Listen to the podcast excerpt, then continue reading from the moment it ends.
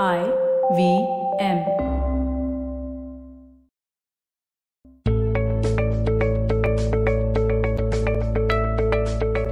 Hey guys, welcome to the Positively Unlimited podcast.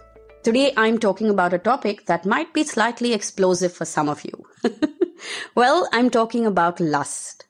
Yes, that very important ingredient in a relationship that so many of us may not talk about openly. Why? Because society and culture has wrapped it up in blankets of shame. And a lot of us battle some really deep conditioning when it comes to lust and our sex life. Honestly, I have a belief about lust, and it goes something like this Lust does not need love to thrive, but love needs lust to survive. Well, if you are in a relationship, a committed relationship, and if your sex life is dead or not so good, then in all likelihood, your relationship is on the rocks and quite chaotic. When you are single, you can have a brilliant sex life with multiple partners. You don't really need an emotional connect. But when you are in a relationship, then physical touch is extremely important. There are a large bunch of us who have a great sex life and a great ability to communicate our desires, a safe space with our partners. But then there's also one bunch of us who uses lust and who uses sex to solve all the problems in our relationship. What do I mean by this? You have a really bad fight? You make out to make up. Now, if you are one of those couples who uses sex like a band aid to deal with really intense fights where nothing is actually being resolved. In fact, it's all just being piled up in the corner of your bedroom. Then know one thing that there will come a time when you will have to deal with that pile. It will come crashing down. Lust and sex are ingredients that you must use very, very carefully as you stir the pot of love. It is not meant to hide or cover up the big issues that you are ignoring or that you are justifying. Physical attraction is not going to guarantee you an emotionally stable relationship. Yes, it can add to that relationship. It can complement it.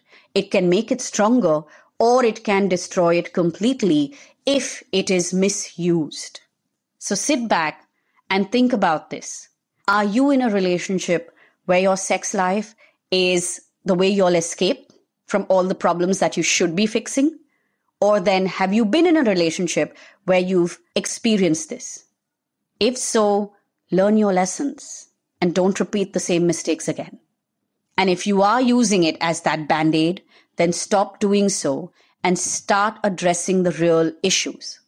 Well, there's a third section of people also, a third set of couples who basically have no sex life. It's gone completely dormant. Lust is non existent in their relationship. Now, if the two people in that equation are okay with it, they have spoken about it, they have made peace with it, they have decided this is how it's going to be, well, thumbs up to you, that's great. But if one partner has resigned to their fate, if one partner should be actually seeking help and is refusing, and the other one suffering and getting frustrated, there's a big problem to be solved. And no, it's not a problem that I can solve through a podcast episode, but it is a problem which merits going to a therapist and seeking professional help as a couple. The power of physical touch is often underestimated. Lust is not just about sex. It is also about affection being expressed through physical touch. Lust is an expression of desire, of telling your partner that they are wanted, of making your partner feel like they are wanted. Lust is also a way to celebrate your partner and your relationship and all the adventures that the two of you have together. Lust is an ingredient in relationships that is often underestimated. So if you are doing that, then it's time to stop. Do not underestimate physical touch. Something as simple as holding hands, something as simple as giving each other a kiss every morning, something as simple as making sure that you make time to make love to each other. Yes, we have busy lives And if you have to pencil this in into an appointment book, then go ahead and do so. There's no shame in it. Maybe that's how you work. Maybe that's how you function. But that's all about people who are in committed relationships or in long-term relationships. I'm going to jump to the single people out there. If you have been on any dating app and you're listening to this, you know that there are enough people out there who are looking for fun and who want something casual. Let me just spell this out for anybody who hasn't realized this yet.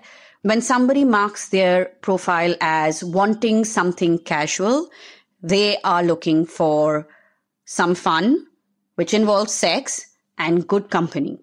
So if you swipe right on somebody who says very clearly in their profile that they're looking for something casual, and then obviously you end up having sex with them, and then they ghost you or they don't contact you or they are well non-existent. So I'm going to spell this out for a lot of single people out there on dating apps. If you have been swiping right on somebody who has very clearly said in their profile that they're looking for something casual and then you have had sex and then that person has disappeared, your heart has not been broken. Yes, you have been disappointed, but you've been disappointed because of your own foolishness. When someone says they want something casual, please take it seriously. If you swiped right on it, then you stepped into that space. It doesn't matter what they tell you at the coffee table. The first very clear statement was made in their profile when you were supposed to swipe left or right. So start being smart. Now, the second thing is this. Just because you have a great physical connection with somebody, just because there is such intense sexual chemistry between the two of y'all, that is not a guarantee for a brilliant relationship. That is not a guarantee or a sign for your dream relationship. So do not mistake lust for a sign or a guarantee of love. Yes, that kind of lust, when complemented with emotional connection, with intellectual stimulation, can create a beautiful relationship. However, there are multiple ingredients involved.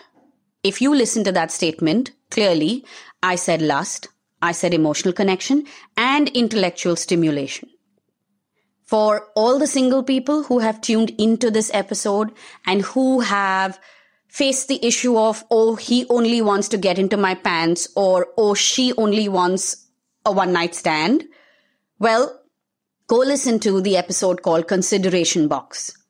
Maybe it will help you assess your dates a lot better than what you have been doing up until now. I'll also say this to everyone who is listening to this, whether you are in a relationship or whether you are single. Each one of us has different priorities or different things that are, well, actually important to us in a relationship. So imagine if there are four areas of connection between two people. One is physical, two is emotional, Three is intellectual. Four is spiritual. These are the four areas of connection. When you are with somebody, whether you are single and on a date, multiple dates, whether you are in a relationship, look at your relationship or look at your connection with this particular person from these four aspects. Physically, what is the connection like on a scale of 1 to 10? 10 being the highest, 1 being the lowest emotionally, what is the connection? Intellectually, what is the connection? And spiritually, what is the connection? As you look at this, and maybe even sit and think of all the people you have dated up until now and create a chart of sorts. You will start to see a pattern and you will slowly realize which of the two boxes matter the most to you or which is that one box which is your non-negotiable. So for example, for me, between physical, emotional, intellectual and spiritual, Physical and intellectual are the non-negotiable boxes. I can do with somebody who is slightly less emotional than me. I can do with somebody who is not as spiritual as me. But if there isn't enough intellectual stimulation, if there isn't enough great conversation, if our physical connection is not strong, then I'm going to get bored. Now, this I have understood about myself.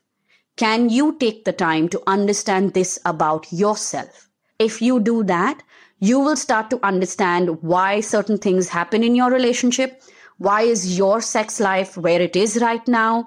And where is the quotient of lust in your relationship? Or why is it that you are tripping and falling for lust on every other date? and in your journey of finding that right person. So, on that note, I'm going to head out of here. I hope that you've enjoyed this episode and I hope that it has, well, shaken some things within you and switched on the light of curiosity. If it has, DM me on Instagram and talk to me about it. My handle is Positivity Angel. You can also connect with us on IVM Podcast. Our handle is IVM Podcast on Twitter and Instagram. And all previous episodes of this podcast are available on the IVM Podcast app as well as their website. And I'm going to connect with you again in the next episode.